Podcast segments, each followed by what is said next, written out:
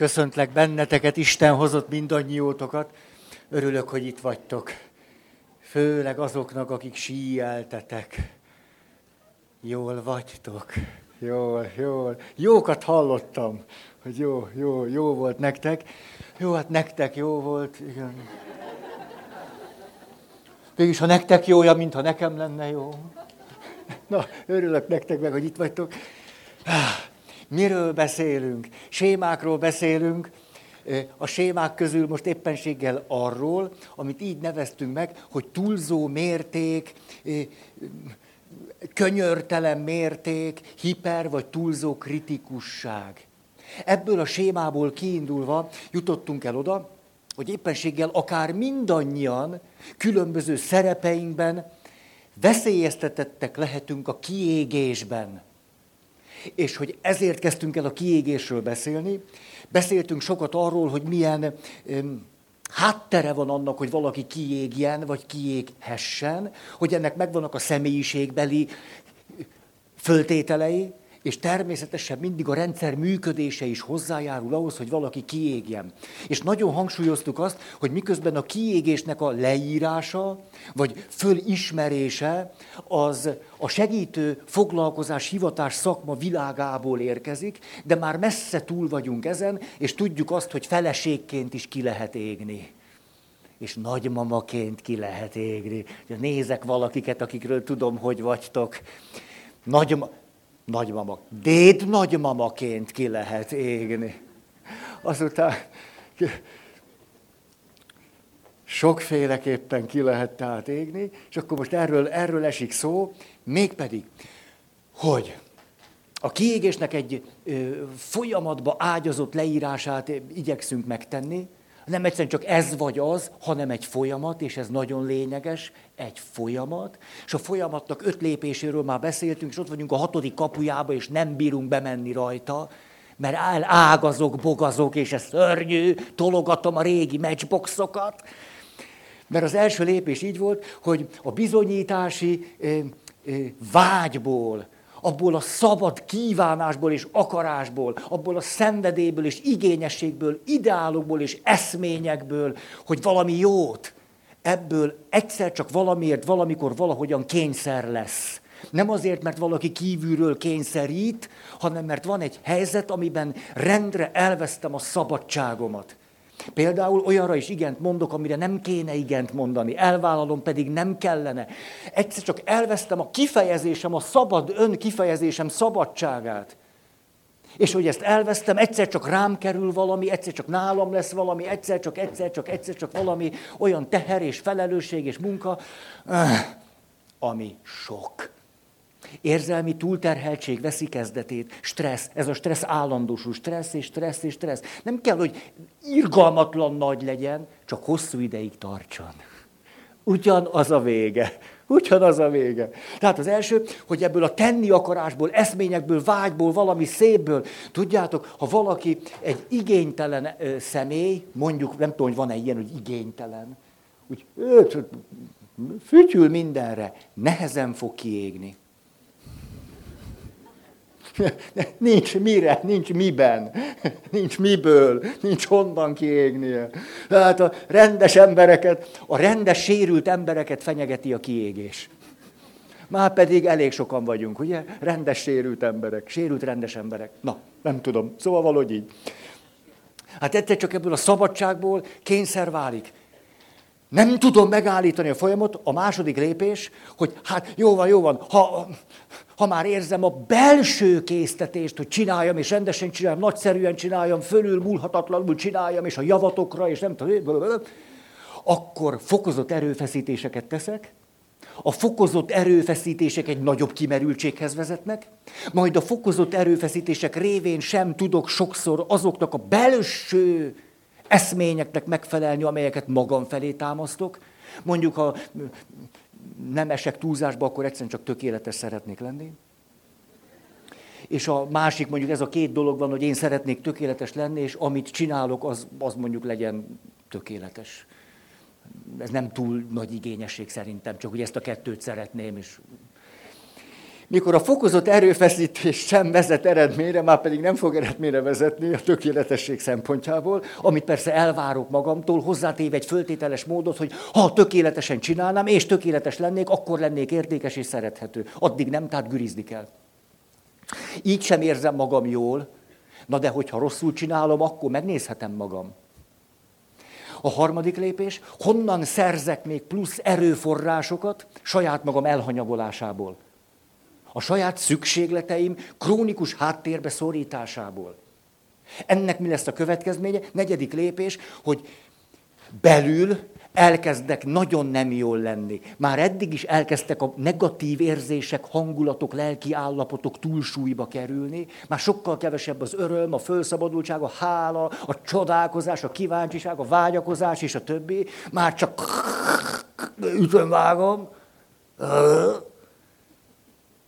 De itt egyszer csak egyre nő a belső feszültség, ami logikusan nő, hiszen magamat már most hosszú ideje brutálisan elhanyagolom. Jelez a testem, jelez a érzelemvilágom és a többi. Ezeket a jeleket pedig a személyem ellen való támadásnak értelmezem. Fáj a fejem, utálom a fejem. Fáj a derekam, akkor derekamat is utálom. Fáj a gyomrom, azt is utálom. Most képzeljük, hogy szép lassan az összes szervemet elkezdem gyűlölni. Mert az a benyomásom, hogy mind ellenem vannak. Mert én éppen valami nagyon nagyszerű dolgot szeretnék csinálni, és ezek itt sorra pimaszkodnak velem.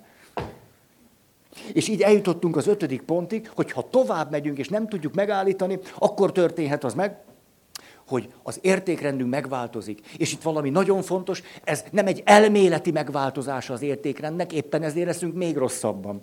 Mert ha azt mondanánk, mint hogy Carl Gustav Jung történetében volt egy lelkész, múltkor mondtam nektek, nem? Pedig ez egy alaptörténete Jung apónak.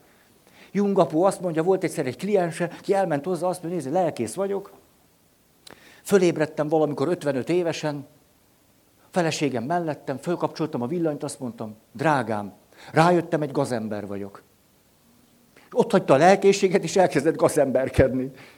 Valószínű, ő nem fog megbetegedni. Vagy csak hosszú távon. Hát ha, ha az értékrendünk úgy változna meg, hogy egyszer csak fölébredünk és rájövünk, hülyeséget gondoltunk ezekről mind, dehogy is. Igénytelennek kell lenni, semmire kellőnek, lelkiismeretlennek, mi használnak, önzőnek és a többi, akkor nem lennénk annyira rosszul idebe. Ja, hát akkor ilyenek vagyunk. Hosszabb távon lennénk csak rosszul, rövid távon nem. Azt mondja, jó, akkor így vagyok. Igen ám, de az értékrend megváltozása nem elméletben történik meg, hanem gyakorlatban. És akkor ide emlékeztek, hozogattam a székeket. Ha, két fehér szék van, ez össze fog bennünket zaharni. Azt mondja, majd én ezt megkülönböztetem. Az is fekete. Igen, igen. Igen, ez külön rossz érzést keltett, hogy azt gondoltam, oda nézek, és az egy más színű, de nem. Egyik rosszból a másik rosszba tántorgunk. Akkor ezt megkülönböztetem, pulóveres fehér. Ez legyen mondjuk, na, milyen színt adjunk neki.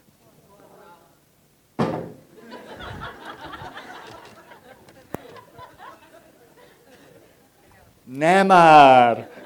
Nem, hát ennyire nem lettek igénytelenek. Mi az, hogy barna? Hát hol barna ez? Mogyoró.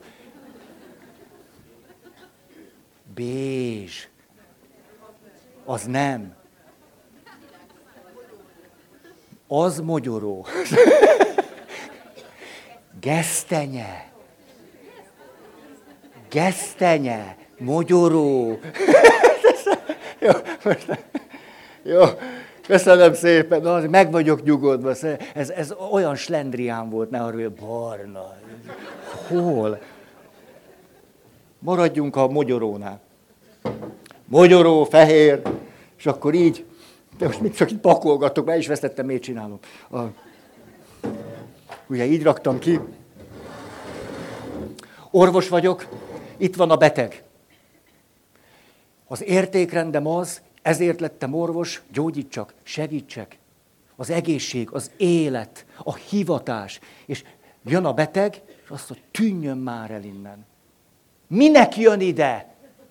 Nem, nem érti, hogy, hogy influenzás, akkor nekem ne kezdj el mondani. Két mondattal is elmondhatja a panaszát. Nem mondja hosszabban. Nem érdekel, hogy most mennyit fújta az orrát. Tudom, hogy influenzás. De váltsa ki, azt menjen a dolgára. Ne kezdje el mondani, hogy mi volt vele tegnap. Ez, ez már nem érdekel. Egyszer nekem egy orvos azt mondja, kezdtem mondani a panaszaim, azt mondja, stop! Én vagyok az orvos, tudom mi a magában mi van. Ezt mondta ő az orvos, tehát én ne szóljak bele. És a, a tüneteimet nem engedte elmondani. Na, ez valami ilyesmi. Ezt ugye nevezhetjük az értékrend megváltozásának. De ez nem elméletben történik. Tehát ha éppenséggel van egy nyugodt fél órám, és megkérdezik tőlem, hogy mit, mit gondolsz az orvoslásról, gyönyörűen tudok róla beszélni. Hát továbbra is az értékrendem belül megvan. Csak elvesz, köszönöm szépen. Épp azt akartam, hogy elvesztem az értékrendemmel a kapcsolatot, és most... Hát ez pont a legjobbkor jött. Szóval az értékrendem valójában itt van bennem, nem gondolom, hogy gazemberként akarnék élni, csak a vele való viszonyomat vesztem el. Ez a fiatalkori önmagam egyszerűen elérhetetlenné válik, vagy az a valaki, aki ezt hivatásszerűen, és így vagyok, ha ügyvéd vagyok, az élet egy mocsok, értitek? Mocsok az egész. Mocsok. Hát már nem azért, hogy embereket védjek, és az igazság. Értitek, az igazság. Milyen igazság? Mocsok az egész. És papként nem azt mondom, hogy a hívők, hanem már megint, megint. Gyón, gyón már. Mit, mit belenyaltam a húslevesbe pénteken. Nem. Megőrülök ha rajta múlna a húslevest, betiltanám, hogy senki ne tudjon pénteken belenyalni. És akkor jönnek ide csapatostul, belenyaltam a húslevesbe, ezt ne, nem bírom elviselni. Lehetetlen, hogy ezért születtem a világra, hogy ezt mondják nekem, hogy belenyaltam a húslevesbe pénteken. Hát ne, nem ezért vagyok. Na, de ha egy picit eltávolodok, akkor azt mondom, na, micsoda nagy dolog, hogy milyen nyugodtan távozott. Tehát nyugtalanul, húsleveses nyelvel jött, és kétség kívül egy egész más szájízzel távozott. Én nekem köszönheti. Na ez, ez a közvetítés, látjátok? És szinte semmit nem kellett érte tennem. Na, milyen szép is ez. De mikor itt vagyok, nem ezt gondolom. És tanárként azt mondom, még egy érettségiző osztály, aztán fölvágom az ereim. Mondja, megőrülök. Mert négy évről négy évre, most csak úgy magunk között szólva, a gyerekanyag romlik. Mikor egy pedagógus, amikor valaki azt mondja, hogy gyerekek, a fejlődés, a növekedés, hogy látom, hogy csillog a szemük, és kinyílik a világ, és ebből lesz gyerekanyag. Na, ünnepéljen biodíszlet. Jó, abba hagyom ezt is. Tehát a kiégés ötödik lépésénél az értékrend megváltozása nem elméletben történik, nem egy teoretikus pálfordulásról van szó, hogy ezt a nem tudom milyen kifejezést használjam, hanem a gyakorlatban ezt élem meg. És ettől persze a belső feszültség még nagyobb lesz. Kezdek egyáltalán nem jól lenni ettől. Mert azért néha rálátok magamra. Csak hogy ez a változás, ez a rettenetes változás, akkor mondom a hatodik pontot, és aztán megyünk tovább. Mert nem, hát nem a kiégésről akarok én beszélni, hanem sokkal több fontosabb témákon. De arról akarok beszélni csak. Hogy ezt az egészet már csak ahhoz van erőm, hogy tagadjam. Hogy tagadjam, tagadjam. Nem, nem, nem, jó lesz ez még. Jó, jó, becsukom a szemem, a fülem, minden, minden, csak menjen az élet. A lényeg, amíg föl tudok kelni, még reggel, amíg bemegyek ügyelni, amíg még a 24 órát végig tudom tolni, jó, amíg még vasárnap a négy mise lemegy, vasárnap az öt mise lemegy, vasárnap a hat mise lemegy, addig, jó, jó, na, addig még. Jó. Aztán majd a koporsó fedél, az majd. Már úgy élem meg, hogy nincs erőm szembenézni azzal, ami bennem történik. Nincs, nincs erőm, nincs, nincs, nincs terem, nincs érzelmi késztetésem, mindegy, csak úgy, jó, menjen, menjen, majd lesz egy kicsit könnyebb. Beleragadtam a pillanatba, és azt mondom, jó, na, jó, legalább ez a farsangi időszak, egy picit kifújom magam. aztán gyűn a nagybőt, minden, most nem is gondolok rá. Szóval elkezdem az egészet tagadni, ettől a helyzet persze még rosszabbá válik, de amiről beszélni szeretnék, jó van kis magyaró, az a kiégés és a társkapcsolat összefüggése. Ugye ebben, ebben vagyunk most nagyon benne, hogy ki tudok égni férként, feleségként, ki tudok égni házastársként, ki tudok égni nőként és férfiként, egy férfi és egy nő mellett. Ez, erre képes vagyok, ez mit jelent? Ah, erről beszélünk, és akkor ah, most egy gyors ismétlés, és utána ígértem, hogy a pozitív dolgokat mondom. Első, ugye a szerelem, a szerelem összes következménye az idealizálás. Hatalmas elvárások, kielégíthetetlen eszmények. És nem csak arról van szó, hogy rád úgy nézek, hogy te vagy az igazi, ezért neked egy személyben mindent meg kell nekem adnod. Ugye ez egy elég erős kívánság. Hogy ránézek egy nőre, és azt mondom, ő tulajdonképpen azt gondolom, hogy ha te azt mondhatod, hogy szeretsz Feri, annak az a következménye, hogy. És akkor itt jön egy, mondjuk egy háromszor ezer oldalas regény, füzér. Hát ő mondta, hogy szeret, én nem mondtam, hogy mondja, belenézett a szemembe, ő mondta. Az esküvőn pedig ennek tanúi is lesznek. Hát én tudok mire hivatkozni, ő mondta. Mondta. Nem kényszerítettem, mondta, föl is öltözött hozzá.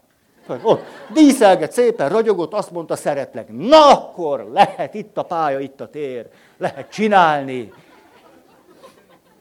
De a hozzá kapcsolódó elvárások a szerelem miatt, mert a szerelemben az anya-csecsemő kapcsolat dinamikája elevenné válik, körülbelül olyan, mint amikor a csecsemő azt mondja, hogy az anyám egy szemében nekem mindent meg tud adni, hát akkor gyerünk, gyerünk. Ezt szeretném újra átélni. A szeretetnek ezt az alapélményét, hogy te egy személyben mindent, mindent, és én pedig hát tulajdonképpen így a kis mogyoró színű székecskémbe ülök, és hát jöhetsz. Gyere, szeres! És hát én egy pici csecsemő vagyok, én nekem tulajdonképpen ennyi elég is. Tehát az, én, hogy létezek, az már elég. Tulajdonképpen a létem a puszta oka annak, hogy te odaadod magad nekem. Reggeltől estig, és estétől reggelig. A puszta létezésemben ezzel már meghívtalak erre, és te azt mondtad, igen.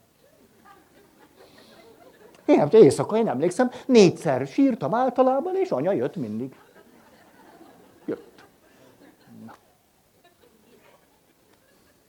Tehát ez az egyik. De ennek ugye megvan a másik része, ez pedig önmagam idealizálása. Erre mutattam egy példát. Önmagamat idealizálom. Ez aztán megnyilatkozik például abban a formában, hogy akkor nyilván neked kell megváltozni. Tehát ha a dolgok nem így alakulnak, akkor egyetlen dolgot tudok elképzelni, hogy neked meg kell változni, mert én velem minden rendben van. Hát a csecsemővel rendben van minden, ő sír, és forgolódik, és büfizik, és nem tudom, tehát éli a maga életét, és hát az anyja igazodjon hozzá, nem? És a gyere, nem a gyereknek kell mondani, hogy Rozikám, most már három hetes vagy. Moderáld ezt a büfizést, mert látod, anyád azért egy érző lény. Hát nem, nem lehet mindig csak úgy. Hát értem én, hogy kakilni kell, de azért, na, na, azért az illatokat egy kicsit lehetne tompítani. Most eszembe jut, tényleg az illatokról eszembe jut. Jártam nagyon-nagyon sok évig elfekvőbe. Bence utcai elfekvőbe jártam, idős beteg embereket füröztöttem. Ha egy pár évvel ezelőtt is voltatok, egyszer-egyszer beszéltem már erről, egy alapélményem volt, voltam, 21 éves voltam, 22, és úgy egyszer csak úgy, úgy szívembe markolt az, hogy, hogy ott, ahol én sétálgatok, akkor éppen az Izabella utcában laktam. A Bence utca nagyon közel volt. És akkor az volt bennem, hogy ott, ahol én élvezem az életet, meg sétálgatok, meg nem tudom, fütyűrészek, meg süt a nap, meg eszem a Stefániát, tényleg, mert a sarkon volt egy cukrászda, hogy ott attól 200 méterre feküsznek emberek úgy, hogy nyáron a döglesztő melegbe havonta egyszer zuhanyoznak.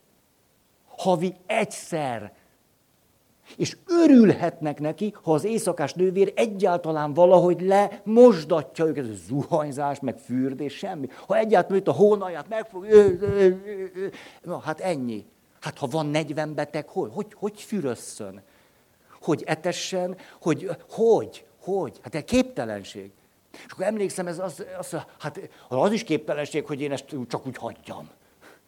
És akkor elkezdtem bejárni, fürözteni idős, magatehetetlen embereket, akik annyira biztosan magatehetetlenek voltak, hogy egyedül már nem tudtak kimenni a fürdő, nem tudtak, nem tudtak visszajönni, nem tudtak, nem tudtak. És ezt éveken keresztül csináltam, minden héten rászántam három órát. Egy, egy délelőttöt, azt mondom, 7-től 10-ig, vagy 8-tól 11-ig. Olyan sportoló voltam, ráértem. Szóval, volt ott egy néni, mert innen jutott eszembe, hogy szabályoznak.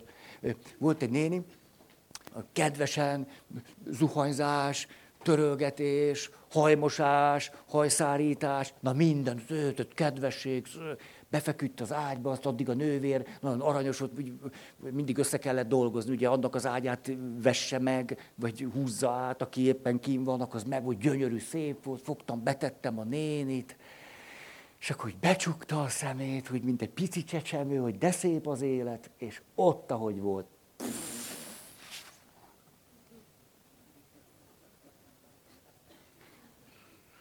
És akkor megtanultam, a katéterdugót előbb be kell tenni.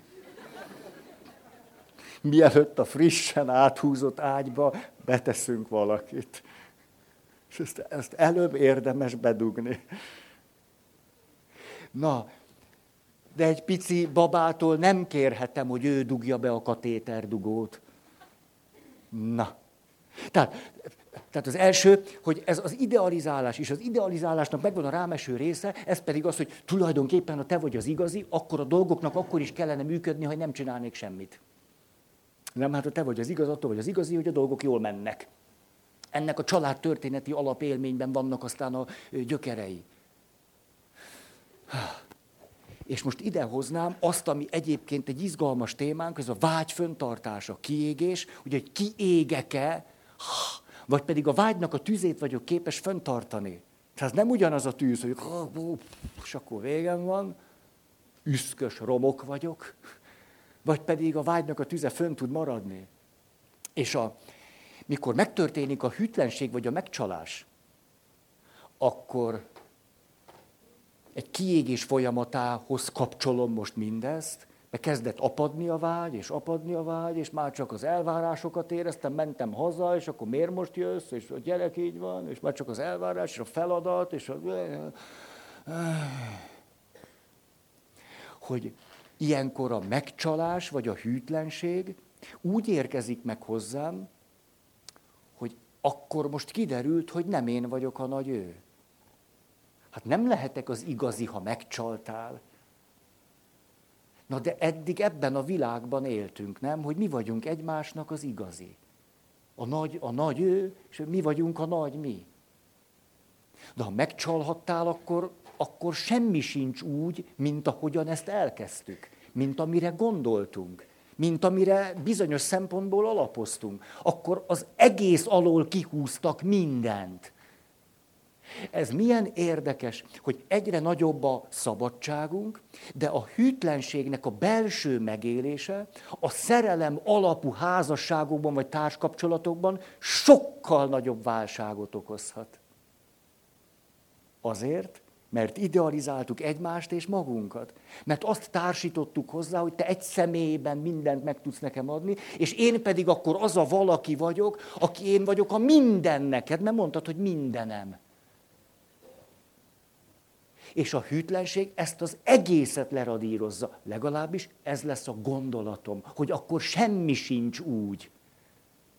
Nem egyszerűen csak az történt, hogy lefeküdtél valaki mással, vagy szerelmes lettél valaki másba, és ott megtörtént valami, hanem az, hogy semmi sincs úgy, és semmi sem lesz úgy. Hej-haj.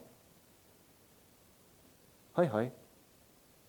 A második gondolatunk ez volt, hogy Emlékeztek, család, hogy egyre nagyobb lesz a stressz, az érzelmi megterheltsége a társkapcsolatnak, vagy a családi kapcsolatrendszernek. Erről beszélünk, hát érthető módon, hogy fáradt vagyok, az elvárások, főleg, ha ezek teljesíthetetlenek, akkor a stressz, érzelmi megterheltség. Na már, hogy kezdek el kiégni melletted. Következő. Fölmerülnek a rendszer szintű problémák. Ugye a kiégéshez mindig kapcsolódik a rendszer nem optimális működése. És e, talán ezt mondtam, erre mondtátok azt, valaki kedvesen odajött hozzám, azt mondja, Feri, hát ha igaz az, hogy egy társkapcsolatban mindenképpen vannak rendszer szintű problémák, nem arról van szó, hogy akik jól csinálják, ott nincs, akik rosszul ott meg van, és azért hajtunk, hogy ne legyenek, hanem mindenképpen vannak. Hát akkor mi értelme az egész?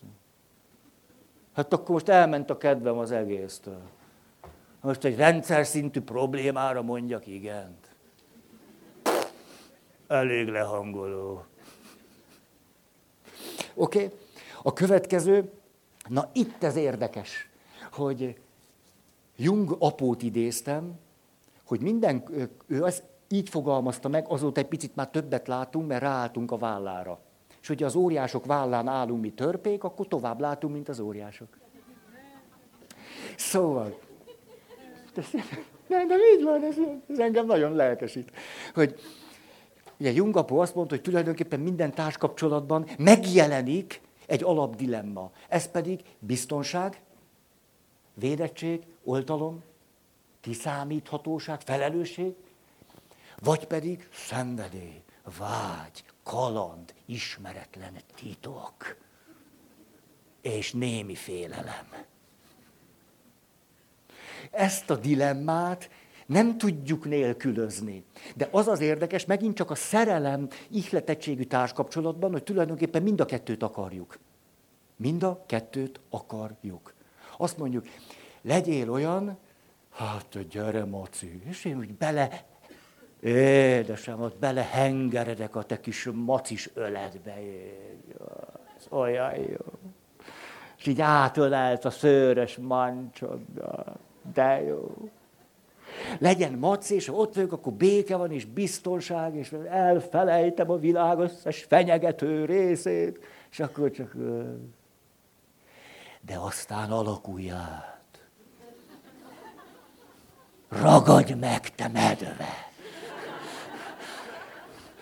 És ezt várom tőle, de, de úgy, hogy úgy pont jó legyen nekem. Tehát, tehát azért az arányokat is jól találja el, meg az időzítést is. Nem? Hát attól ő az igazi, hogy azt hogy mind jól tudja. Tehát, hogy jön le, igen, és rázzon egyszerre. És... Ahogyan társat választunk, mindig azért az, akit választunk, éppen általában valahol van. Nem csak én vagyok valahol, ide hoztam azt a példát, ha nekem nagyon nagy a biztonságigényem, mert mondjuk a származási családból ezt nélkülöztem, nagy valószínűséggel inkább egy ölelős macit választok. Nem? Hát, na, hát ebből annyira nincs, a kiszámíthatatlanból, mert rengeteget kaptam. Rengeteget. Nem, én a kiszámíthatót szeretném. A társam is valahol tart. Igen ám, de a társkapcsolat egy folyamat. És ahogy én mondjuk megmelegszem itt a te bundás öletbe, ezt nem gondolom, hogy tovább kéne fantáziálnotok, megmelegszem a te bundás öletbe, hogy tulajdonképpen egy kicsit úgy gyógyulok is ám. Tehát úgy, úgy kapok, mert na úgy érzem, hogy na most nem vagyok annyira kiszolgáltatott. Tehát 22 éves azért nagyon-nagyon hogy viharvert voltam, na. De most már azért kezdek magamra találni. Hát most már, hm. És ha éppen az van bennem, miközben ott szundikálok a te szőrös öletbe, hogy ez egyre rosszabb, de minden most... Hogy hogy te most egy kicsit megkarmolhatnál, már csak úgy az érdekesség kedvéért. És azt hallom, hogy te elaludtál, te milyen kedves, hogy elkezdtél jajongani. Ez, jaj, jaj. És akkor fölmerül neked, na most hogy lesz hogy nem, nem, egy, nem, nem elég jó férfi. Hol van az a karmolós medve? akkor villan a szeme, és hogy pillanatra nem lehet tudni, hogy mi lesz, de az nagyon izgató. Nem? Hát de alszik. Na, és akkor rájövök, hogy hát, ja, téli álom. És négy hónapig nem lesz szex. Alszik. Fáradt. Na szóval, van ez a dilemma, de nem csak arról van szó, hogy én tudom, hogy ilyen vagyok, őt látom, hogy olyan, és akkor jó előre valahogy kisakkozzuk, és akkor hozok egy döntést, hogy jó, akkor ő ilyen lesz, akkor ezzel élek egy életen át. Mert én is változom, meg ő is. Ha. És mi a szükségletek egészen el tudnak távolodni egymástól. Ez a dilemma, ez a belső konfliktus, hogy én magam vágyom a biztonságra, és vágyom a kalandra. Otthon és oltalom, a kiszámíthatatlanság, ismeretlen fölfedezés. Ez a dilemma bennem tulajdonképpen föloldhatatlan. Olyan értelemben, hogy örökérvényű. Nem csak örökérvényű igazságok vannak, örökérvényű konfliktusok is léteznek. Belső örökérvényű konfliktusok. Például ennek a feszültsége vagy kettőssége egy örökérvényű konfliktus. Hogy, hogy oldjuk föl ezt a konfliktust? Ezt nem lehet föloldani. Ez, emlékeztek, megtanulhatok vele együtt élni. Egy feszültséggel, vagy egy konfliktussal, és az érett személyiségnek egyébként az az ismérve, hogy egyre nagyobb feszültségeket képes önmagában elhordozni. Ha. Az éretlen személyiség ennyi, egy pici eltérés már rosszul van. Egy érett személyiség tud nagyon itt is lenni, és nagyon ott is lenni. Miközben nem veszíti el a kapcsolatát a másik részével. De erről majd szeretnék beszélni. Há, ezt izgalmasnak látom. Hm. Oké. Okay. Miért is akartam ezt például idehozni? Ha, most ez gyorsan,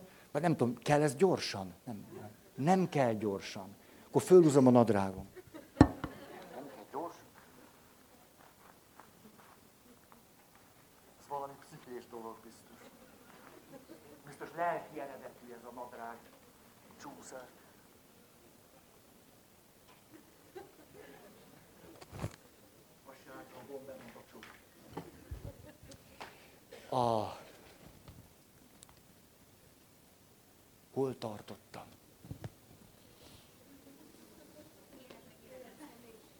Igen, ú, ez a, a nagyon vizén hangzik. Ú, ilyenekről beszélek. Ú. Ez tiszta elmélet, ez szörnyű. Hol van ebből az élet? Nem erről akarok beszélni. Hogy amikor, amikor úgy döntünk, hogy legyen család alapítás. Egyszer csak megjelenik a színen egy király, meg egy királynő. Ugye megalapítják a birodalmukat. És ha megalapul a birodalom, a birodalomnak nyilván akkor lesznek határai, akkor lesz rend, lesznek szabályok. És tulajdonképpen a társkapcsolatban, hogy egészen természetesen elindulunk abba az irányba, hogy összeköltözünk, és közös szokásaink lesznek, és közös szabályaink, és várjuk azt, hogy mikor hazamegyek, az egy otthon legyen, és ott biztonság legyen, hogy ott te elfogadj engem, és hogy a biztonsághoz mi tartozik hozzá? Hát az, hogy te felelősséget is vállalsz értem. Úgyhogy biztos lehetek abban, hogy nem csalsz meg, hogy hűséges leszel hozzám, hogy a társam vagy, hogy számíthatok rád, és te megbízható vagy. Hát hogy legyen otthon, ha ez nincsen? Hát attól otthon, hogy ha hazamegyek, nagy valószínűséggel otthon vagy. Vagy valamikor megjössz. De ha kiszámíthatatlan, hogy egyetlen most hazajössz, vagy nem jössz haza, mert hogy te egy ilyen üző vagy, hogy repülőmedve, hogy lesz az otthon? Akkor az egy lakás, én ott vagyok, és ott, ott árválkodom, és most gőzem sincs, hogy most mi van. Ez mit jelent? Hogy a társkapcsolat folyamatában természetesen nem kell elrontanunk semmit sem. Normálisak vagyunk. Jól csináljuk. De a súlypont akár, akár mennyire is mondjuk középen álltunk, és volt biztonság, és volt kaland, és volt megbízhatóság, és volt szenvedély, de mindig van valami kiszámíthatatlan, éppen mi lesz a következő pillanat, ettől olyan izgalmas. Elkezdünk ebbe az irányba menni együtt. el is várjuk egymástól. Ez az érdekes. Legyél ott, ne legyél ott, megbízható, hallgass meg, figyelj rám, ugye, és egész finomságokig elkezdjük ezt szabályozni. Ugye a nő azt mondja, hogy hallod, amit mondok? Ja, persze, de ne így mond. Ne így mondd, hogy persze, mert ez olyan, olyan, olyan megbélyegző, ahogy mondtad, hogy persze. Ne, mondd azt, hogy hallak, drágám. Nem izgalmas ez, hogy a végtelenségig az, hogy a biztonság érzetünk meglegyen, hogy azt élhesse meg, hogy még szeretsz, és még fontos vagyok, elkezdjük a kommunikációt a végtelenségig szabályozni. De nézd rám, de ne csinálj semmi mást, kapcsold ki a televíziót, csukd le a laptopot, kapcsold már ki ezt. De, de, de, mikor azt mondja, azt mondta nekem egy kérdés, hogy Feri, megkérdezem, hogy hallottad, amit mondok? Ha azt mondja a férfi, hogy igen, szörnyű. Hát ez szörnyű. Hát mi azt mondja, igen? De ez nem erre, nem erre vagyok kíváncsi, hanem hogy velem van-e. Hogy, hogy érzelmileg velem tart-e. Hogy most valami olyasmit kellene mondani, amivel kifejezi ezt. Nem az, hogy itt vagyok. Hát látom, hogy itt van. Hát van szemem. Ennél még van egy rosszabb. Most nézd, a férfi társaimra nézek. Most, most. Mondok nektek valami fontosat. Tudod, mi a, ennél a még rosszabb? Ennél az a rosszabb, a férfi azt mondja, vissza tudom mondani. Megőrítesz! Hát engem nem a szavaim érdekelnek. Vissza tudom mondani, hát hülye vagy, egy magnónak is mondhatod. Visszapörget, visszamondta. Én egy magnóval akarok élni, vagy miért? Most már minden mobilt, vagy okos telefonnal. Nekem is van okos telefonom, nem kell, hogy visszamond hanem az kell, hogy egyszer csak nézz a szemembe.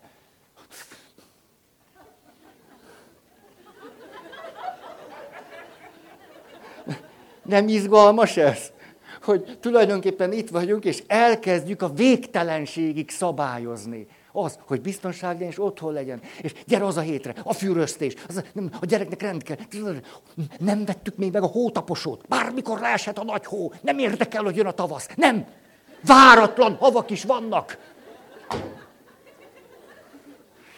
Jó, nem akarom. Na,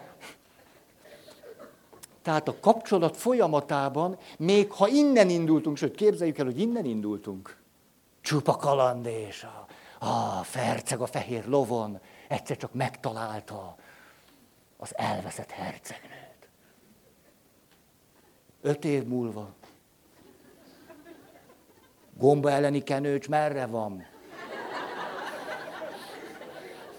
Fene egye meg ezt a múltkori wellness baromságot, ez is a te ötleted, ott összeszedtem ezt a hülye körömgombát. Most nézd, nézd meg a Katit is, három éve szenved ezzel a körömgomba. Édes, kedves ismerősöm, nem is olyan régen vacsoráztam náluk.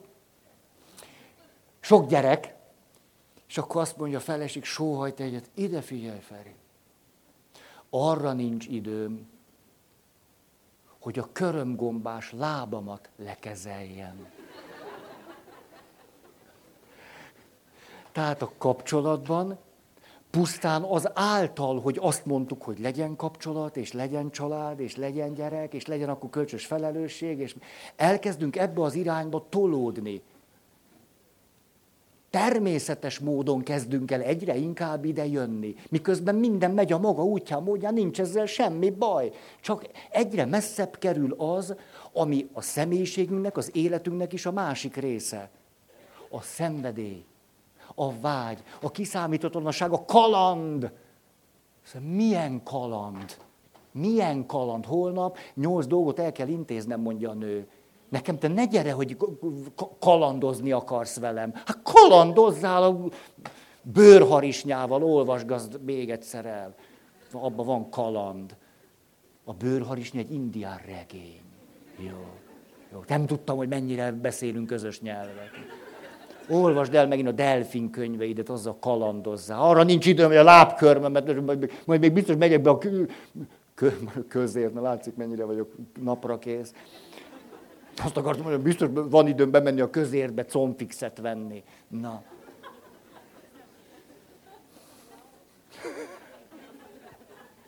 Nem a közérbe adják? Ah, erre iszok egyet. Én nekem már volt értelme eljönnöm. Hát tudjátok, most eszembe jutott egy történet. Érdekes lesz. Hmm. Nem csak a combfixről, hanem hogy nem a közértbe adják, mert mikor annak idején nem lehetett csak úgy nyugatra menni. Na, volt ilyen. És úgy három évente, na, igen, ám én sportoló voltam. Tehát én mehettem, ha volt rá okom. Már pedig volt.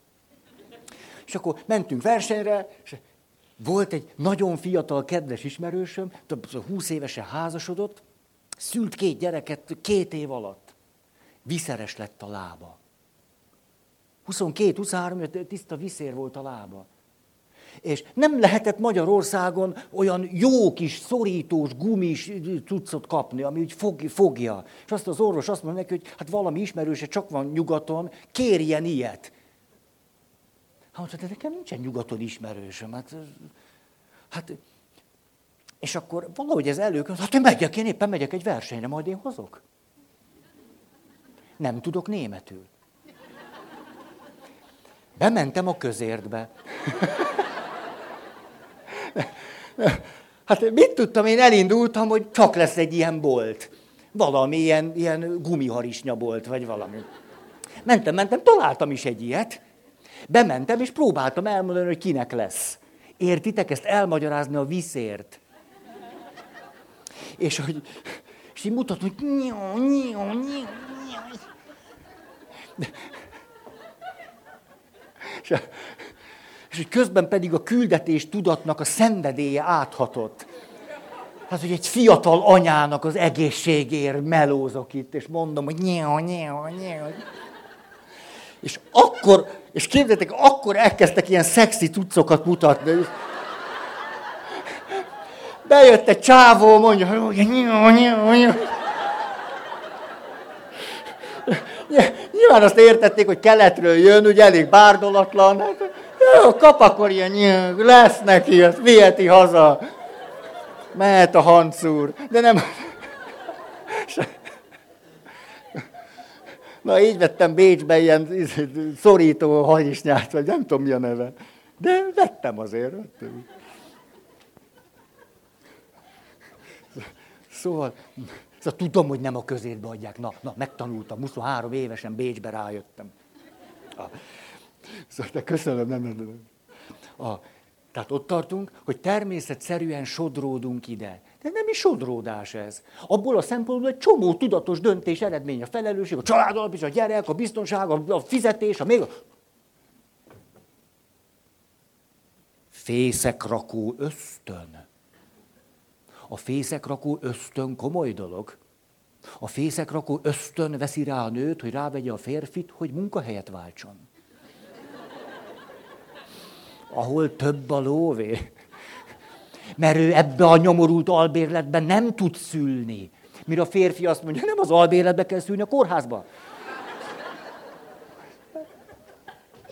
Te minden tönkre teszel, rohadék! Tudom, hogy nem az albérletbe kell szülni, de nem értesz. Na, de a férfi érti, csak próbál menekülni. Tehát egyfelől mi csináljuk ezt nagyon érthető módon. Nagyon érthető módon. Közben azonban ennek következményei lesznek az egyensúlyra nézve. Ez a biztonság és a szenvedély, vagy a kaland, vagy a vágy közti egyensúlyra nézve. Ez törvényszerűen megtörténik. A helyzet félreértése újabb nehézségeket szülhet. Ja, hát akkor már nem vagyunk fontosak, már megszűnt a kémia. Hát a kémia nem szűnik meg.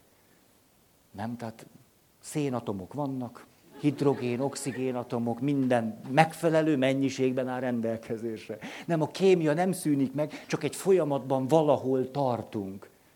De a helyzetet előszeretettel értjük félre. Jó, most csak itt a nehézségek, és aztán majd, hogy mit lehet csinálni. Értékrend cselekvés megváltoztatás, a következő dilemma, hogy most akkor fölismerem-e, hogy tulajdonképpen ez a folyamat párhuzamosságot mutat a kiégéssel. Tehát azt, hogy most itt vagyok, és úgy, hú, van, van, jó, e, tulajdonképpen bele se gondolok, hogy ebből mi lesz. Megvan ez a szakasz nektek, a házasok vagytok?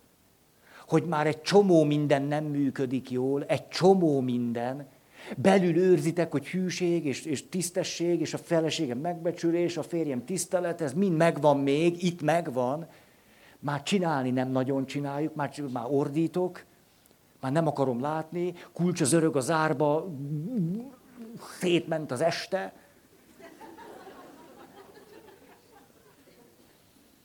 Az értékrend gyakorlati megváltozása már megtörténik, és az egészről próbálok nem tudomást Azt, jó, minden, valahogy nyúz, valahogy csináljuk, valahogy csináljuk. Ide is volt karácsony, gyerekek, örültek neki, ennyi. Jó, jó, valahogy. Nincs szex, nem, va, majd csak lesz. Majd, va, valahogy majd csak lesz. Hát most ebben nem, nem, kedvem sincs belegondolni, nincs érzelmi energiám, hogy egyáltalán ezzel elkezdjek foglalkozni. Mert ugyanis, mikor elkezdünk beszélgetni, a rendszer szintű problémák fölőrlik a kommunikációt. Úgy érzed, megtámadtalak, úgy érzed, megtámadtál. Tehát már nem is tudjuk megbeszélni. Mindegy, hát, csak, csak, lesz, csak lesz valami. Na, hát csak valahogy, valahogy, valahogy csak lesz. Én azért mégiscsak orvos vagyok, pap vagyok, nővér vagyok, mentős vagyok, tűzoltó vagyok, rendőr vagyok. Na, na, ez Csinálni kell. Na ez van, csinálni kell. Még vasárnap elmegyek templomot, és a pap mondja, csinálni kell. Hát látszik, ő is ezt így csinálja. Hogy... Jó, hát ha a pap, pap boldogtalan, akkor én is lehetek. Most, most hát látni is, csinálni kell, hát akkor csinálni kell. Ismerős ez. Nem kell bólintani.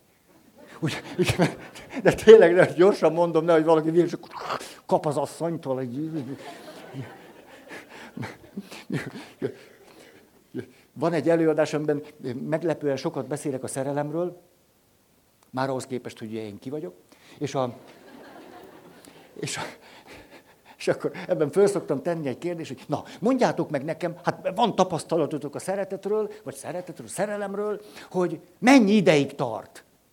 És minél több a társkapcsolatban érkező öm, hallgatóság, annál inkább próbálnak meg se rezdülni. És akkor ilyenkor az egyedülálló nők szokták a helyzetet megmenteni. Igen, mert ők válaszolnak. Igen, mint ez a kedves hölgy, ezt meséltem nektek, de felejthetetlen azt mondja, szerelem meddig tart? Hm, szerelem örök. Pasik jönnek, mennek.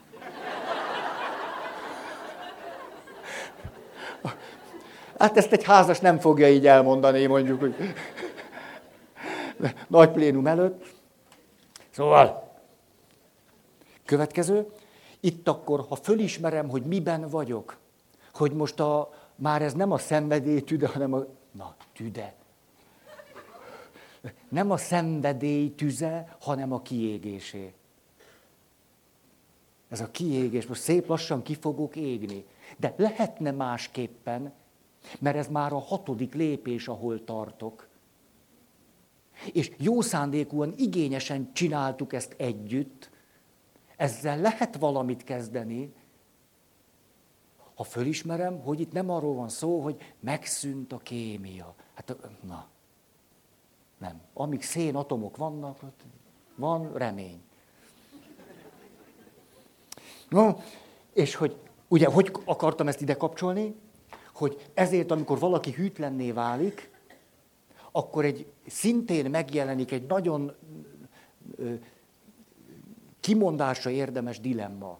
Ez pedig az, ezt papként is gyakran megfigyeltem, hogy azt mondja, hogy most ez mind a kettő a hűtlen fél, eljött a paphoz, na, rakunk a papnak is egy széket.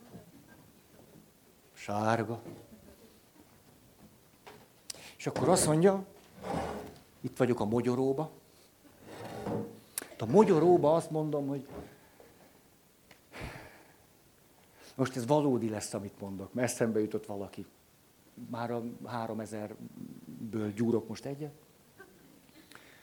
Azt mondja, hogy hát életem legszebb három éve. Hát én ezt nem bánom meg, atya. Hát mit bánjak meg rajta? Hát amit én ott megéltem. Hát, hát azt, azt az életet, azt a pesgést, azt a szenvedélyt, azt, hogy, hogy, nő vagyok. Hát úgy éreztem magam nőnek, hogy hát szavak nincsenek. Atya ezt nekem nem mondja, hogy meg bánjam meg. Hát az ember voltom egyik, dehogy bánom. Ha megyek is, ha azt mondja, hogy bánjam meg. Úgy ilyenkor bölcspap hallgat. Majd ő tovább viszi. De tényleg, így, hogyha rondítsak bele az ő folyamat, hát, csinálja. Eljött, akkor csinálja. És ilyenkor majdnem mindig megtörténik, ha ugyanis ez nagyon, ó, de most nem ez a témánk, csak elfogott egy picit a szenvedély, hogy, hogy na ez, ez milyen érdekes, hogy mi történik, ha én azt mondom, hogy na de így nem leszek hátra, hogy na, na, na, azért Margit, hát azért, mi a Margitok nem hűtlenek, csak a, de tényleg ezen kezdtetek el nevetni, Brünnhilda, ja Brünnhilda, igen, az, az vigye Brünnhilda, de Margitok nem. Most Margitot, összes Margitot fölmentjük ez alól. Azt mondja, hogy na, na, na, na, de azért Margit kedves. Hát azért ez csak hűtlenség. Ez azért egy házasságtörés. Na, nevén nevezzük a dolgokat. Ez házasságtörés. Lélektani szempontból árulás. Akkor mi fog történni? Kettőnk között létrejön egy küzdelem, ahelyett, hogy ő benne megjelenne a dilemma. Ezért nem szólalok meg. Hát ne velem harcoljon, magával. Ugyanis, hogyha ezt nagyon sokáig mondja, és mondja, és mondja, hogy szerelős, és azt mondja, na igen, meg tudom érteni. Hát egyébként tényleg így van. Hát valaki azt mondja, hogy soha nem éreztem annyira nőnek magam, mint ott, most erre mondjam azt, hogy na, na, na, na, na, na. De, de, de, milyen alapon? Ezt, na, emlékezzen csak vissza ott, ott a majorba, akkor szépen sütött az a tavaszi nap, mikor fogta a férje a kezét. Az mi volt? Hát, hát most ő azt mondja, hogy de, hát akkor azt mondta, ezért is hallgatok. De hogyha itt egy egészséges lélek van, már pedig azért annyira minden lélek egészséges, kivéve aki nem, akkor úgy azt mondja, hogy egyszer csak átul ide, itt nem volt ellenállás, szóval jó, de hát, na most tulajdonképpen azért jövök, mert azért, hát ami, ami bánt, tulajdonképpen, na ezt meg tudom bánni, hogy látom, hogy a férjem hogy szenved. Hát kiderült, és tényleg, tehát lefogyott 6 kilót, de tulajdonképpen szinte olyan, mint egy csontváz. Nagy, nagyon, atya, te ezt látnád, durván néz ki. Na, na, na. Tehát azért ennyi, na. Hát, atya, az a nehéz, hogy én nem akarok neki rosszat, na de nagyon padlón van. Azt most ebben mi lesz? És látjátok, ez egy belső dilemma nem, nem velem van az ő feszültsége vagy dilemmája, hanem magával. Hogy azt mondja, hogy ezt és ezt éltem meg, éltem meg, és azt mondja, jó, de hát az értékrendem csak a megvalósításban változott meg. De elvéletileg nem. Tehát ez most megkérdezi tőlem valaki, hogy hogy érdemes élni, hát, hát nyilván az hűségesen, vagy vagy összetartozva, vagy felelősen, hát nyilván hát így érdemes. Hát most is ezt mondom. Hát csak ez egy belső dilemma, ami nagyon sok párhuzamot mutat az előző dilemmával. Oltalom biztonság, szenvedély, titok, kaland. Miért hozom ezt ide? Mikor megjelenik ez a dilemma, akkor jelenik meg az, hogy hát akkor tulajdonképpen hát hivatást kell váltani. Abba kell hagyni. A hivatásváltás párhuzama annak, hogy akkor nincs tovább. Mert rájöttem, hogy na, akkor abba hagyom az orvoslást, abba hagyom a papságot, abba hagyom, és akkor csinálok valami mást. Ez a társkapcsolatban úgy jelenik meg, hogy akkor jöjjön egy másik férfi. És akkor vele tulajdonképpen előről kezdem ezt az egyensúlyozást. Mert vele most akkor itt tudok lenni, élet és szenvedély. De hogyha megházasodunk, elindulok ebbe az irányba. Természetszerűen elindulok ide. Vagy pedig, ugye az is lehetséges, hogy azt mondom, nem, én mind a kettőt akarom, ezért föntartok egy viszonyt. Mert akkor mind a kettő megvan. Otthon, amennyire lehet persze, biztonság, kiszámíthatóság, tényleg, amióta van a szeretőm, azóta tulajdonképpen otthon, még szívesebben is megyek haza. Tényleg, tényleg, mert otthon vagyok, akkor tudom, hogy meddig vagyok, tudom, hogy vár a szeretőm, tehát egész normális tudok lenni. De akkor két személlyel hozom magam egyensúlyba. Ő ezt a részemet élem meg, ő meg azt a részemet élem meg. Ez hosszú távon meghasonláshoz vezet. És tulajdonképpen mind a két kapcsolatot fenyegeti. Hát ezt nyilvánvalóan, mert hogy itt történik egy árulás, egy hűtlenség, na de ezt is, mert itt meg lehetetlen, hogy nem merülne föl, hogy váljon már el. Adja már abba. Hát már régen kihűlt. Ugye itt a harmadik fél ezt szoktam mondani. Hát már de nincs mit föntartani. Hát kihűlt már, nincs kémia. Amíg szénatomok vannak, kémia is van. Érthető, hogy mi történik itt, hogy ez egy mennyire érthető folyamat. Ah, gyerünk tovább. És bele se kezdtem a pozitívumokba, ez szörnyű. Ugye ez, ez már bajos. Ez már bajos. Egyébként tudjátok, az is milyen érdekes. Ez a 15. év, hogy itt, itt vagyunk. Nem itt, hanem hogy úgy együtt, az itt, az együtt. És hogy, hogy ez azt jelenti, hogy eléggé itt vagyunk.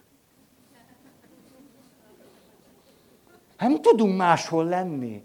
Hát tulajdonképpen egy folyamatos erőfeszítést kell tennem ahhoz, hogyha elmegyek egy ismeretlen helyre, kaland, ismeretlen emberek. Ah, na, nyitottság.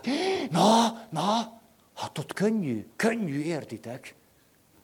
Ide eljövök, már mindent tudtok, már mindent mondtam, már... És hogy nagyon izgalmas, hogy esetleg megjelenik az, hogy ha egy olyan helyre megyek, ahol megvan ez a kaland, az izgalom, egy új hely, akkor ott nem egyszer, persze lehet másképpen, de nem egyszer az elvárás is kisebb. Van egy ilyen nagy, na, na, itt van. Ugye, amikor szerelmes megérkezik, és akkor na. Itt meg idejöttök, azt mondja, jöjjön, jó, gyerünk, kezdjük már kiégés, jó van, csinálja már. Remélem lesz új anyag. Mindig ugyanaz a bugyi, már csináljunk már, pezsegjünk már. Ugyanaz a folyamat.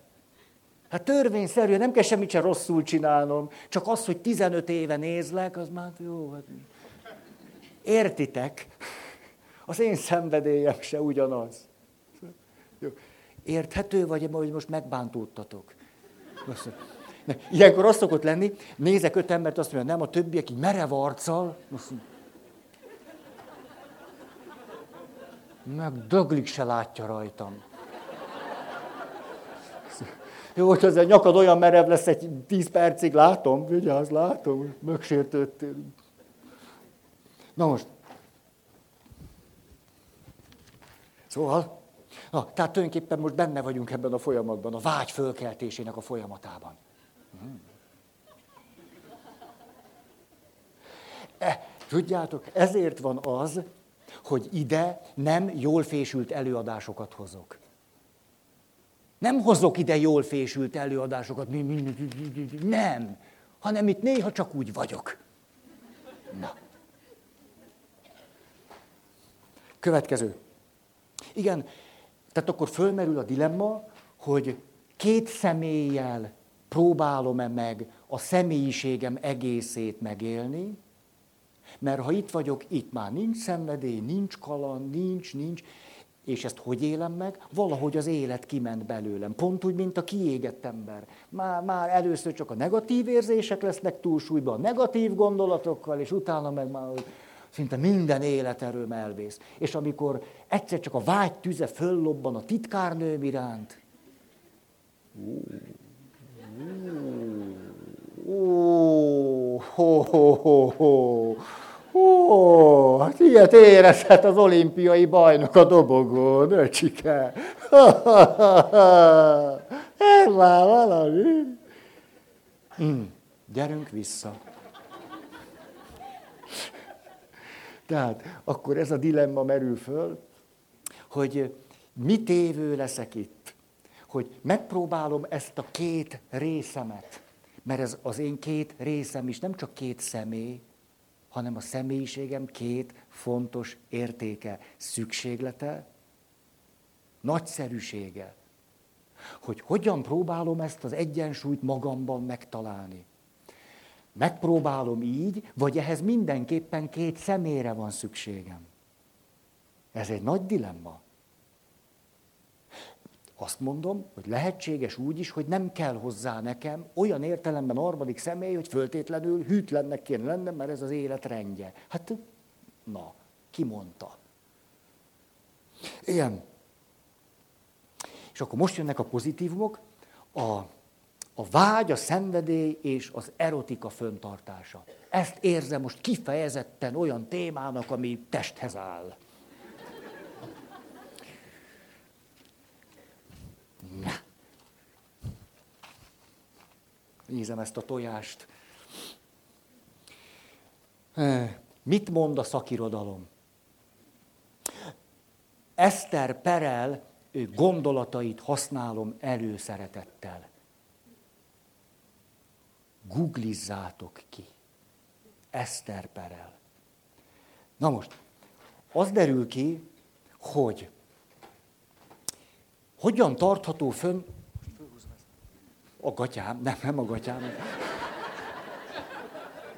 A, a vágy, a szenvedély, az erotikus kisugárzás, hogy, hogy, hogy, hogy tud megmaradni. Most mindig összefüggésbe hoznám a kiégés irodalmával, és közben pedig utalásokat tennék a papságra. De rögtön ezt el is kezdem. Ezt el is kezdem, hogy ahogy nézzük, néztünk egy házastársi kapcsolatot, a házastársi kapcsolat jó esetben azért ebből tartalmazott bőven, nem? Tehát volt szenvedély, tudtalak hercegnek látni, és király kisasszonynak, és feküdj le velem. Na, a, de, de most, és szép lassan, ugye természetes módon egy folyamatban elkezdtünk ide jönni. Azért, hogy biztonság, családoltalom, és erről beszéltünk. Mutathatunk egy párhuzamot az egyház történetével. Mivel kezdődik az egyház? Egy hatalmas kavarodással. Szenvedély. Emberek fölford, megőrülnek, kimennek, ki akar, Jézust le akarják taszítani a szikláról. Hát ott aztán, na, hát hogy, hogy ott az elején van szenvedély bőven, azt tudhatjuk szenvedély, az ismeretlen, a kaland, a teljes fölfordulása, beleértve azt a valóságos fölfordulást, Jézus fölforgatja az asztalokat. Na de itt is elindul egy történet, hogy minden szép, akkor legyen szabály, és legyen törvény, és legyen előírás, és akkor egy szervezet is elindul így. A család is egy szervezet, egy élő rendszer, a társkapcsolat egy élő rendszer, az egyház egy élő rendszer. És akkor végül ott vagyunk, hogy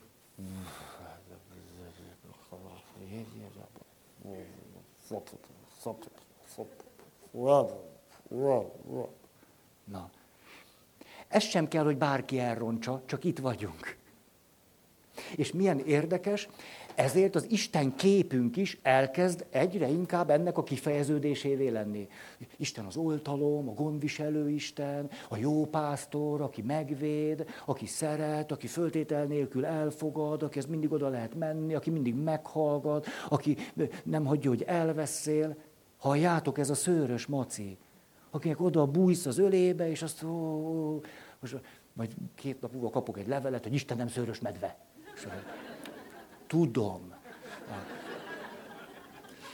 Tehát tulajdonképpen az Isten képünk ennek a maximális kidolgozásával kezd, ez van. Ugye? Mikor hallunk olyan, mondjuk olyan beszédeket, hogy Isten a szenvedély, Isten a kaland, Isten a megismerhetetlen, a kiismerhetetlen. Há, hogy Istennek hogy, hogy van a vágya, hogy nekem hogy van a vágyam. Hogy e, ez el se hangzik, mert ez van. És ha nagyon ez van, és Isten is nagyon ez a valaki, Isten sokkal több, de ezt az arcát kezdjük el kidolgozni, mert ugye itt ezzel törődünk. És közben pedig egyre fenyegetőbbnek érezzük azt, hogy valaki egyszer csak valami szenvedély tüze, mert még esetleg olyasmit mond, ami nem elég kocka Ugye? Ha olyat mond, hú, akkor nem, akkor nincs oltalom, nincs biztonság, nincs rend, nincs kiszámíthatóság, nincs. Ah! Mi lesz ennek a következménye? Rengetegen, akik Istent megélik, a vonzalmuk, a vágyuk, a szerelmük, a nem tudom minek, a ká, azt mondják, hát úgy látszik, ez a katolikus egyház nem alkalmas arra, hogy ez ott legyen. Hm? Hát nem, ezt, ezt, ezt az arcát nem látjuk. Hát, hogy, hát, jó, hát akkor biztos vala, egy harmadik személyre van szükségünk. Valaki, valaki máshoz kell fordulnunk, úgy látszik, hogy ha, ha ott az nincs. Az látjuk, hogy nagyon megbízható, tényleg ugyanazt mondja 2000 éve, nagyon megbízható, nagyon kiszámítható, az nagyon rendben van. Tehát hiába böködjük, hogy na, na, na, nem, ő mondja, az akkor is úgy van. Hát ez, ez lehet igazodni, tényleg. De akkor mi van ezzel a részemmel? Mi van ezzel a részemmel a spiritualitást illetően? Ugye elmondanám egy élményemet, hogy... Na, hogy tényleg itt ilyen mérgezet egér, hogy a, az Isten kapcsolatomnak a súlypontja nekem inkább itt van, mint ott. Hmm. Hát emlékszem, ott a papnevő intézetben, és éveken keresztül, Na ugye, ha itt vagyok, ez történik. De ha leestem volna, egy olyan tapasztalat birtokába jutok, ami egyébként sosincs. Na, ugye? Szóval akkor mi lett volna, ha leesek? Semmi nem lett volna, leestem volna, és akkor itt valami lett volna. És abból is lett volna valami. Na, hogy emlékszem, hallottam az unalmas beszédeket reggelente. Reggelente. Mert az, hogy egy unalmas beszédet délután, az rendben van. De éppen csak, hogy fölébredtem. Tehát azért, hogy mondjam, hát, na, hát a, a, én, tényleg ilyen jeges medveszerű ér és szívrendszerrel, hát 36-45-öket ver a szívem, mikor fölébredek. De sportoló szív, hogy körbenéz, elkalandozik, pff, hát Hát ez nem van itt. Hát, mire fölé, a vérnyomásom, hát pú, alsó érték, nem, nem mérhető. Szóval reggel fél hétkor unalmas beszédeket hallgatni Istenről, az olyan volt nekem, mintha elmondhatatlan. De egyszerűen nem bírtam elviselni, hogy nekem azt mondják, hogy ez a képzésem része hogy ez, ez nagyon fontos, így, így leszek jó pap, hogy ezt hat évig ezt, ezt így. Mondta, hát én ebbe csak kiégni tudok, meg fogok őrülni ettől. És akkor hoztam egy döntést, ott a paptöv intézetben, az unalmas beszédek nyomán egyszer csak hirtelen megvilágosodtam. Na, ez elmúlt, nem, nem kell már félni. A megvilágosodás így szólt. Rájöttem, hogy Isten nagyon érdekes hogy Isten nagyon érdekes, és nagyon vonzó, és nagyon színes, és Istennek erotikus kisugárzása van. Mennyivel inkább, mint hogy anya. Isten anyai vonásokkal rendelkezik, és erotikus kisugárzással. Hát ha azt merem mondani, hogy Istennek anyai vonásai vannak, akkor van neki erotikus kisugárzása is. Hm. Hm. És akkor eldöntöttem, hogy nem vagyok hajlandó Istenről unalmasan beszélni. Mert ezzel meghamisítom őt. Hoztam egy döntést, az, az lehetetlen, nem beszélhetek róla unalmasan. Mert az bennem olyan, hogy beszélj a szerelmedről. Ó, szerelmem? Hm, igen. 178 centi, 90, 89, 76, 30-os a lába, nem félbarna hajú, ívelt szemöldökű, hosszúkás körmökkel. Végzettségeit is mondjam. Na, a végzettségeit nem mond. Szóval, jó, értitek, ugye? Akkor most mondanám az első pontot. Az első pont, hogy, hogy innen egy társkapcsolatban ne a kiégésnek a legvégéig jussunk, és utána azt mondjuk, hogy most már annyira nem élek, hogy minden valamit csinálok, csak azért, hogy el ne pusztuljak. A vágyföntartás, a szenvedély. Az első gondolat a képzelő erő. A képzelő erő föntartása a gyermeki kíváncsisággal együtt, a képzelő erő. A, a vonzalomban és a vágyban rengeteg képzelet van. Bele képzelem, bele álmodom, bele látom, bele fantáziálom. Mert különben van az unalom, a, a képzelő erő. Az történt, hú, hú, elment az idő, egy záró történet. Hmm. Néhány nappal ezelőtt esett a hó. Ez, ez, ez egy drámai, drámai befejezés. És aztán elállt. Tényleg így volt ez a történet szempontjából, nem lesz közömbös. Mentem hazafelé, és nem messze tőlem van egy kis bolt. Nem harisnyabolt, hanem rendes olyan közért, na, nem, ilyen nincs is, de mindegy, közért, ABC, ilyen sincs közért. És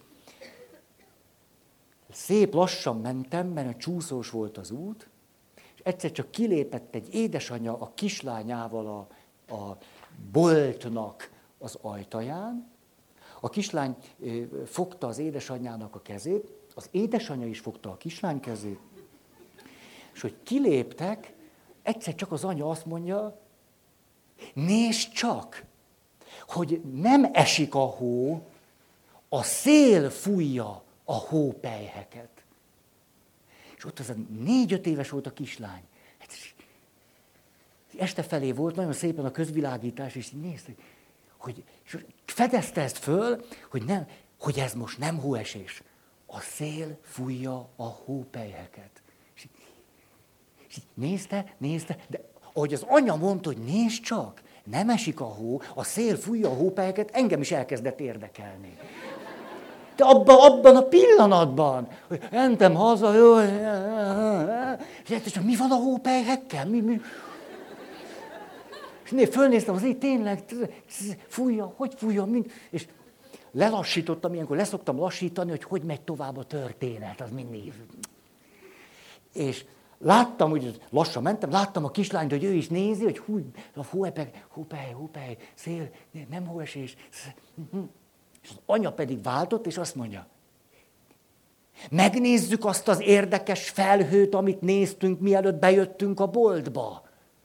Láttátok volna a kislány szemét, igen, a felhőt. És elkezdte húzni az anyukáját, hogy kimenjenek onnan, a, a, a, ahol onnan nem lehet jól látni, ugye, hogy kicsit egy kereszteződés. És nézzék azt a felhőt, ami nagyon érdekes volt, mielőtt bementek. Mi lett a felhővel? Hát tudjátok, arra gondoltam, ilyen anyát akarok. Nem baj, hogy már nem lehet, ilyet akarok. Nem érdekel a logika, ilyen legyen. Hogy milyen, ez nem a kisgyereknek volt a fantáziája, hanem az anyának. Annak a fáradt és elgyötört anyának. A kevés gyeddel. Délután. Hogy a gyerek csimpaszkodott bele ez az ő fantáziája volt, hogy fölfedezte a hópelyhet, ami nem esik, hanem a szél fújja, és utána, hogy mi lett azzal az érdekes formájú felhővel.